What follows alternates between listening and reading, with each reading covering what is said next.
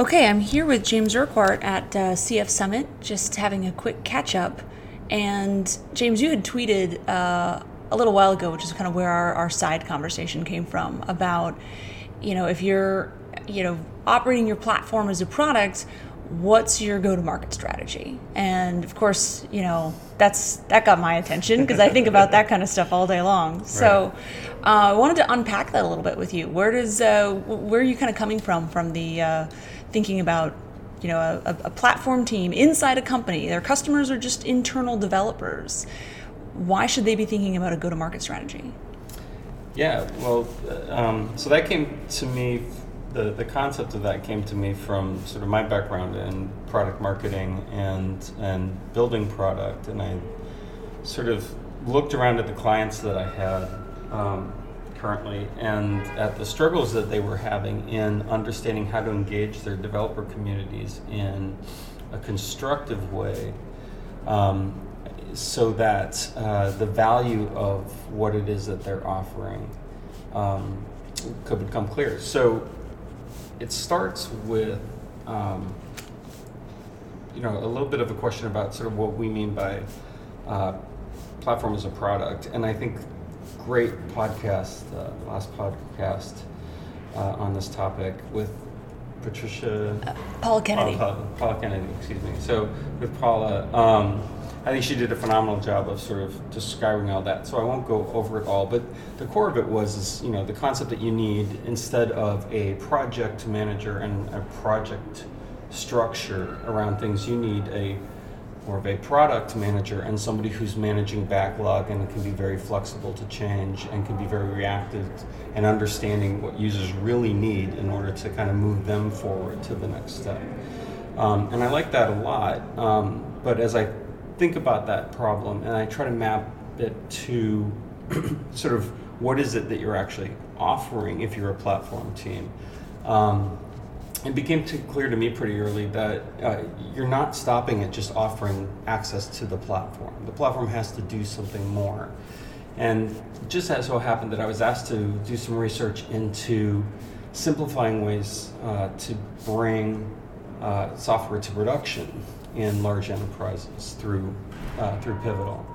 Um, so we call that path to production. And in researching path to production, kept finding myself bumping into a lot of the same questions and a lot of the same issues that I looked at when I was trying to help teams figure out how to do platform as a product.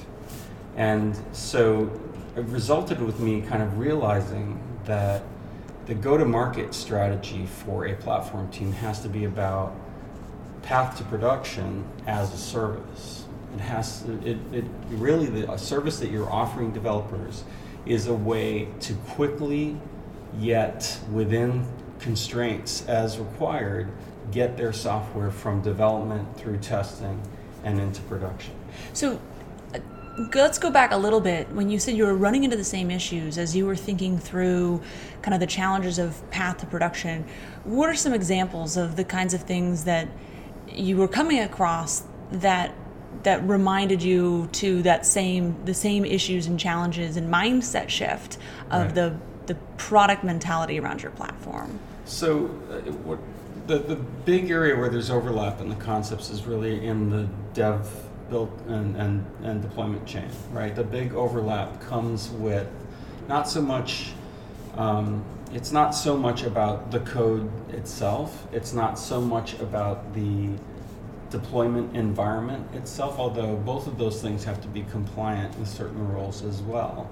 Um, but it really comes down to once I've written something, how do I move it through the process from I finish writing code, the concept is strong, um, and actually it begins before that. To be really honest, if you think about the need to even identify whether a project is you know is worth investing in from a coding perspective there are elements of path to production that start even earlier than that for instance you know, something that um, a website that broadcasts Wells Fargo's, um, you know, security keys, it would never, ever, ever be the right thing to start building, right? It, it would be something. So there's some path to production things where maybe helping teams understand um, and get so the pre-approvals that they require to determine whether building something makes sense might be part of the service, and I would argue is something to really think about. But the the bigger part is once code's done, then okay, it's more than just can I run it through automated testing, unit testing, um, integration testing, system testing, all that stuff. It's also about um, can I get it through the right approval processes and the right approval change in the course of all those steps that I do in the right places. And so, what large companies struggle with is they've custom built those processes. Basically, each development team, my experience has been each development team has had to go out and discover what is their path to production. Yeah. Right? They've had to go talk to all the teams and learn, oh, I also have to talk to legal. Oh, I've also got to talk to, um, you know, this team that, uh, the accounting team, because there's we're handling money or whatever. And so th- that, um, that beginning to understand that chain becomes something where everybody ends up with a custom, you know, a, a custom build chain of some sort that um, involves human steps where they have to stop everything and go send everything off to, or write a document for, for crying out loud, right? Take seven days to write a document to go send to somebody else to wait another seven days for it to be approved. Um, and that's highly inefficient. And, and that's the kind of thing that developers, the kind of toil that developers would really like to get rid of the most, right? That's the, they've done their hard work.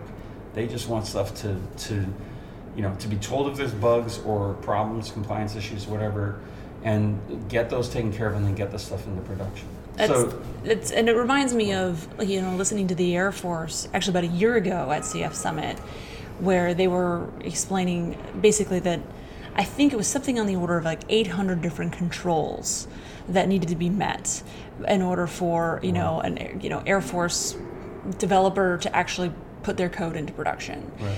And you know one of the things that the of course the cloud this was cloud foundry summit so cloud foundry was a big part of it but i think it was to your point you know not just hey we've got some software and plugging it in it was looking at hey this these are the 800 controls that you know they have to deal with how many of these can we tick off? I mean some of the things that he mentioned were you have to make sure that there's like a fire extinguisher like within 10 feet or i don't know something like that.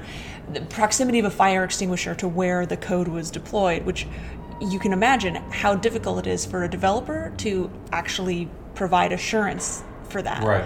because it's like i don't know where the fire extinguishers are you know like in the data I center gotta like go ask the data center team to write me up a document. right I but include in my and then of course it's like you know you're constrained well, like I, now if if they want to move my code to a different server or a different rack i've got to now like do i need to go walk and take a few steps to like oh i'm outside of my 10 foot Yeah. range something like that right but that then became what they could encode in their platform and in their offering so that there were only like 40 or something controls at the end that the developers really had to deal with which were probably all very specific to their code anyways and much more manageable set perfectly articulated. I think that's exactly the, the, the, the value of the platform and the value of PCF and the sort plus the surrounding tool set that supports it is that ability to tick off check marks. And so many of the check marks are related to legal concerns, which are very simply making sure the wrong licenses don't get into the code base that, that exposes risk. Um, that the data is managed in a way that, that um, mitigates any sort of legal risk, right? There were things that the platform can completely remove from developer concern in those those senses. Your PCI compliant um, application, okay, these are the services that you have to consume, um, and those services will take care of making sure the data is distributed to the right places, not run in geographies that they shouldn't be running. And, it- and you know that might be some work for the platform team to support that. Right. But that's the service. That's Yeah. the service that's being offered. So what's interesting is I think about, you know, in some ways you would imagine, gosh, like the Air Force has it the worst, or anything in government and military, mm-hmm. it's got to be the worst because it's so bureaucratic. But on the other hand, now you've got me thinking that. Well, at least they probably had the 800 controls written down somewhere. Right. And most enterprises, like, where do they even, you know, Oh, because and- it's so custom and it, you know, it didn't have to, you know, have a act of Congress to, to pass Right. How do folks even begin to figure out you, you mentioned you got to go talk to legal and talk to accounting there is no list of the it could be 800 controls in your enterprise but Right. no one actually knows because no one's written it down. So down Is that what you find? Banks banks will have it written down. Okay. Right? So those that are regulated will generally have tons of information written down. And my understanding is is that like a bank like Wells Fargo, that what they, they you know they have documentation about policy that is like six volumes of thousand pages each of written policy that needs to be considered, something like that, right? So you're talking about massive, massive amounts of information, and you have people whose career at the company is to know what those documents are and what's in those documents and to help guide teams through that. So if you're building a new application, the first thing you have to do is to go find somebody who can help you interpret what the controls are, even though they're written down. Um, on the other end of the spectrum, um, you know, I worked on a commercial application for a large, um, large cloud provider um, that, uh, in part, was selling, going to sell, uh, you know, professional services type things. Um, and so this provider, you would, um, would think would have really easy commerce capability, and in fact, to get an e, you know, a, a transaction executed at the company, um, there were five different teams involved. Uh, each of them had a changing set of requirements because they were learning as they went about selling services, um, which was different than what they traditionally sold. And um, and then you know including accounting which had you know all kinds of crazy accounting practices because of different geographies around the world Mm. so it was never simple it was always something where well you know rules led to more rules led to more rules and so now the, the good news there is if there's a single interface between that complexity and the developer envi- development environment then each of those teams has one team to deal with to make those modifications. And each of the um, modified, uh, each of the, the platform team can deal with that stuff, and the developers only have one team that they need to talk to. Make Yeah. sure that they're kind of working on those compliance issues. Um, I, you know, I don't think it's necessarily as straightforward as okay, the platform team can solve everything. But to your point earlier, I think the idea is to check off as many check boxes as you can, as well as you can, and to be a trusted advisor on if you use the platform, how do you stay in compliance, and if we run into an issue that the platform team can help negotiate with the appropriate, you know, um, compliance body uh, with um, how, do, how can we resolve this in a way that it'll be resolved not just for this one team, but potentially for every team downstream? And I think just it sets that iterative process up around the compliance piece to over time make it better and easier to stay compliant. What about, um, I mean, you mentioned like, yeah, this cloud provider trying to do kind of commerce transactions was actually a lot more squirrely, if you will. That's a technical term. Um, a lot more squirrely than uh, than a, a regulated Right. uh, entity that you would think and probably does have a lot of requirements. Um, is that something you that you know you've seen kind of be pretty consistent where you know everyone has a pile of requirements it's just a different degree of who like how well they're understood and is there actually someone potentially already in the organization who might know how to deal with all of them Yeah. Um, so there's the Wells Fargo situation. There was definitely people who you would bring in to that conversation who kind of knew how to deal with the generality of policy. Right? They may not know all the specifics down to total detail, but they know. You know, I think that topic is covered over here in this section of this Okay. document, and so you need to talk to these people to figure out how to resolve it. Um, and I think, uh, on the other hand, I think there are many organizations where, at a very, very high level, they say, okay, um, you know, if you're doing certain kinds of activities, you need to talk to legal. If you're doing certain kinds of activities, you need to talk to accounting. If you're doing certain kinds of activities, you need to talk to, you know, um, you know, compliance or whatever the, the, the group might be. That that adjustment is um, that, that that difference is really why every single company that we've talked to some people have good order around how they customize path to production for people so it's It's just not automated. constrained Yeah. it's not very automated but every single company right now i think that gets the platform thing gets the acceleration benefit but then slams into the wall of, um, of how do you deal with um, the, all the, the compliance stuff. So the, I think the, you know to get back to the concept of a go-to-market strategy, I think your go-to-market strategy has to be um, first. Have I actually built the right service around the platform product that I'm delivering? And um, do I have the right elements? And I don't think that has to be big, onerous, large staff kind of stuff. I think what it has to be is you have to at least have your, you know, you know some program managers um, as a part of the team um, understand uh, those elements where they have to reach out to the rest of the organization for the platform to be valuable. Um, and then I think you're going to Mark say, instead of advertising, we have this platform, come use it. I think um, you're better off marketing what you're doing is saying, hey, we have this way of getting your code to, this, to production that's a thousand times easier than what you'd experience if you went on it, went to it on your own. Yeah. Come check it out. Right. So, what's the MVP m- model in this scenario where just to get like one customer, right? The mm-hmm. customer mm-hmm. being an app team, just to get one customer through this, you've got that's a pretty uh, potentially complex MVP just for one. Is there is there a, an MVP model that someone can use? I think you can build out the MVP for the first customer um, by understanding what their path to production would be without the platform, um, and then in the course of getting that application onto the platform, um, doing the work required to automate the low hanging fruit or whatever, kind of easy stuff to get going. But I, I, think build automation is absolutely required. I think deployment automation is absolutely required. So if you want to say what's the MVP, at least make sure that you have an environment that can do CI CD in some reasonable way that's extensible in terms of the processes.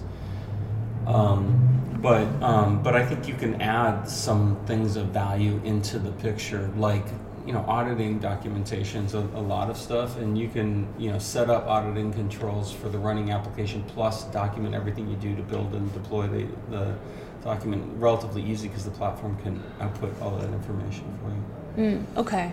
I mean so it sounds like maybe for that mvp there's still a little bit of like the the man behind the curtain happening I would expect. I mean, this is a complex problem, as you said. I, I, I don't want to, you know, overstate the simplicity of yeah. solving all these problems. This is the service you're offering, um, and so I think you'd have to start with what's the what's the you know first thing of value we can do for developers to come here that makes their life easier. And I think CI/CD is a great first step, mm-hmm. right? Without having any compliance check stuff, but I think you're going to run into well, everything hits hits a wall. I mean, the, the, most common examples I see is everything hits a wall um, after everything's been built and is ready to go to staging, um, but um, is not absolutely not allowed to go to production until it um, passes the following gateways. Right when you hit that wall, um, that's your you know theory of constraints stuff. Right, it's just that's your constraint. That's the thing that's going to build up your work in progress and that's the thing that you should go kind of look at to see if you can attack first. And uh, there, your your way of attacking the problem will vary depending on what that obstruction is. It, it may be about shorting the, the approval time, um, automatically generating documents to make approval easier, something along those lines. Maybe sort of what comes out of that picture, and you may even find that the early development teams are willing to help with some of that. Um, and, and help build code that can be used by the platform team. And I would not be uh, reticent to um, ask for that help or to, to have conversations with the development teams about you know the, the ways that you can again automate their path to production make that easier but then reuse that uh, information yeah. Uh, the, those at least those activities for other um, teams when they come in okay and over time you'll learn some patterns hopefully um, that will allow you to begin to say well here's a default complete end-to-end path to production chain that we think all apps should start with, but there are ways to customize or add st- steps or, or add activities to different um, steps um, where needed because because um, you know I, I I'm one who believes very strongly that um, w- when you lock down the opinion too much and don't allow other um, opinions or customization of that opinion um, that's the point at which support for what you're doing will start to fall apart because there'll be those things that pop up that just can't be done that way, and so the whole thing kind of goes out the window. And Um, so I, you know, that's a big thing for me. Is that's why the tooling is really important. Not only that the platform allows you to, to manage services in a way that can be allow you to offer like different types of services for different scenarios or whatever, but also that um, the build chain environment allows that extension as well. Okay. Um, to kind of come back to you were starting to walk through what your go-to-market strategy should be. You know, make sure you're building the right thing effectively. Right. right. Um, and then I don't know if I sort of took you off on a tangent around the, the MVP question, but you know, just to come back to that thought, what else is sort of in building that uh, that go-to-market strategy? So if you look at what product companies do to take stuff to market, there's there's really sort of three key areas that they're focusing. So one is they want to educate um, those that are going to discuss and evangelize um, the product to others. So that's you know, educate the sales force, educate the um, sales engineers. And in the case of an internal product, I, what you want to do is go educate the champions for platform use in the di- different business divisions. Um, usually, they're going to be development team members, senior technologists, maybe architects. Um, but you want to go out and, and, and find and educate those evangelists on, on what it is that you're offering so they can know that no you know what the platform already does that or the platform could you know we could get that on the roadmap and that would be done in a reasonable period of time um, the second thing is um, there's a broadcast aspect to mm-hmm. this which is um, being able to understand uh, you know basically having collateral that's available a brand um, things along those lines I, I, there's a, a, big push i think among pivotal customers um, to really begin to figure out how to brand the platform. And I think the reason for that is because it is a service offering to the rest of the organization. So yeah. it's really good to have something that people can say, you know, instead of say the platform, they can say, you know, uh, whatever Bob or whatever your brand is. And then the third thing is um, then you need sort of a, a, a, a process, a go-to-market kind of uh, sales cycle would be typically the term, or, or sales process would be the typical term in a product company, but I think in an internal project, it's an onboarding process. You need a way for once people discover you and want to know more, and then want to try it, and then want to do a, a serious prototype, and then, okay, now I'm going to use it. You need to be able to give them a way to guide them through that. Um, I would argue preferably self-service as much as possible, mm-hmm. so that you don't um, you don't have create a huge need and demand for human resources in order to be able to support that. Um, but uh, but you have to figure out for your organization what's the right thing to do there and what's the right uh, process in play to have to get people on board. And then that's another element of the service design that's really important to iterate on in addition to what the platform functionality is that onboarding process is really important to have the product manager uh, at least pay attention to. Yeah this is something where you know just as a as a product marketer by by craft or trade, um, you know, you can see the difference sometimes between a product that's built with the the effectively the marketing and the, the proliferation in mind versus one that's not. Right. And it, you can see we, a lot of the, especially the kind of SaaS offerings, a lot of consumer software. You know, folks have gotten really clever in terms of you know whether you want to call it growth hacking or what but they've they've really started to tune in and it's true like they have to build that into the product if you have if you have a product manager who's not receptive to that then you know you're going to struggle because there's a lot of ways where well you know we want to be able to offer a like a free trial version right and i'm thinking about right. on the commercial side not an internal product but you, you see this with well start with a free trial but you know give them a way inside the trial to, to upgrade, right? right? Instead of having to make it a painful process of, right. well, actually you're gonna have to go re-download right. everything, right? That's mm-hmm. that's an unnecessary friction in the experience. Or, you know, things like, hey, once you've you've activated your account, right? You downloaded our app and you you signed up. Well, now like, you know, you can't pop the, the champagne cork yet because they could just abandon that uh, immediately. So you had, how do you follow up? You got their email address, so yeah. like follow up with an email. Like tell them, hey, here's how to get started. Like gamify it a little. Like like let them get their first achievement unlocked within, you know, just by walking to the bathroom. Right? I'm using like the Fitbit analogy. where I don't know if you ever used that, but you seriously got that first achievement like just walking to the bathroom, be, and you're yeah. like, oh, cool, I unlock, and then then they make it harder. But Right. you know, it's that those notions I think can totally be applied on an internal product, right? If someone has to register on your platform with their internal email, send them a follow-up email, like with that collateral, with that kind of onboarding welcome Right.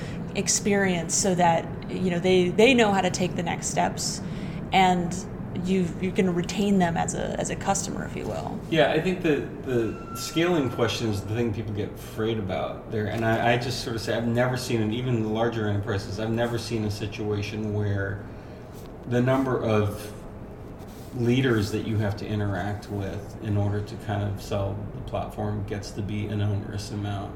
Um, and so I think you, you look at sort of what relationships you want to build with what people within the organization in order to kind of complete the, the transition.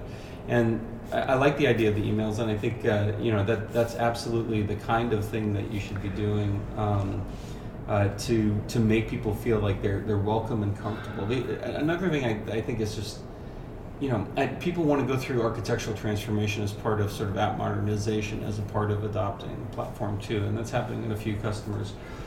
And so the, the the the tendency I think is to think so unless your app's ready to be on a modern architecture, you know, we don't want to deal with you. But I, in my personal opinion, I think that's the wrong way to think about it. I mm. think letting people understand and see the path to production, just the beginning of the path to production is easier, even if the app's not compliant and never going to get to production in the long term. Um, understanding that there, there are these guideposts and these things to help you make sure that you uh, your application will be compliant downstream with new architectures, with everything else. Um, I think that's way more valuable. Yeah. And so I, you know, I, having just a, a sandbox environment that um, that you're much more kind of comfortable and flexible with allowing to happen uh, whatever the developers want to play with there, but it's secure and safe and not production. Um, I think that's really a critical piece of the puzzle too. That makes sense. I was talking to a customer, you know, not too long ago, maybe a month ago, and they they were talking about, you know, they have a lot of uh, legacy WebSphere applications, and from other customers I talked to, you know, who have a whole slew of legacy apps, it's they, those teams feel overwhelmed and buried Right. in just trying to keep up with you know patches and updates and they're on way outdated Right. versions and they they feel like they can't find any time to do any of this and so asking them to your point to like oh yeah sure you can come on this great shiny new platform you just got to re-architect the whole thing Right. is like yeah like no thanks right so you know this this platform uh, team they they they tried they took the the liberty build pack they made a few modifications and then they kind of went around to team just like in their sort of i don't know if they called it sandbox but it wasn't prod but they just said just try it. Just Right. just just Right. try it right? See if it works. Right. and what they found was uh, most of the time it, it worked right? And it was hey a pretty low barrier to just get something on the platform give them a little bit of taste of oh gosh this is going to be a lot easier. And i like then you can start to work with them to build out not only more of what requirements they have but you know over time they get freed up to the, be able to go back to some of those apps and say i think that's the one we really do want to re-architect Right. a bit and just and invest more but we, Yeah. we were too buried in our tech debt to to think about investing in that And just one quick more comment on it. So the the question we've been going around and beginning to talk to the, the leadership of platform teams about is, you know, the question they should be asking their teams when the teams think they've made an accomplishment or want to propose a change to the way they're doing things, is very simply, um, great. Do the developers love it? Right? I mean, very very simple question. Get the get the attention turned away from how do we how do we work the mechanism so that we make our immediate leadership happy and shift the attention to how do we how do we build a service and create a service that makes our end users and our ultimate customers happy Yeah. Well, on that note, that seems like a good place to Yeah. pause. But great, great chatting with you, um, and uh, I think there's a, a lot of illuminating ideas for folks. So thank you so much. thank you so much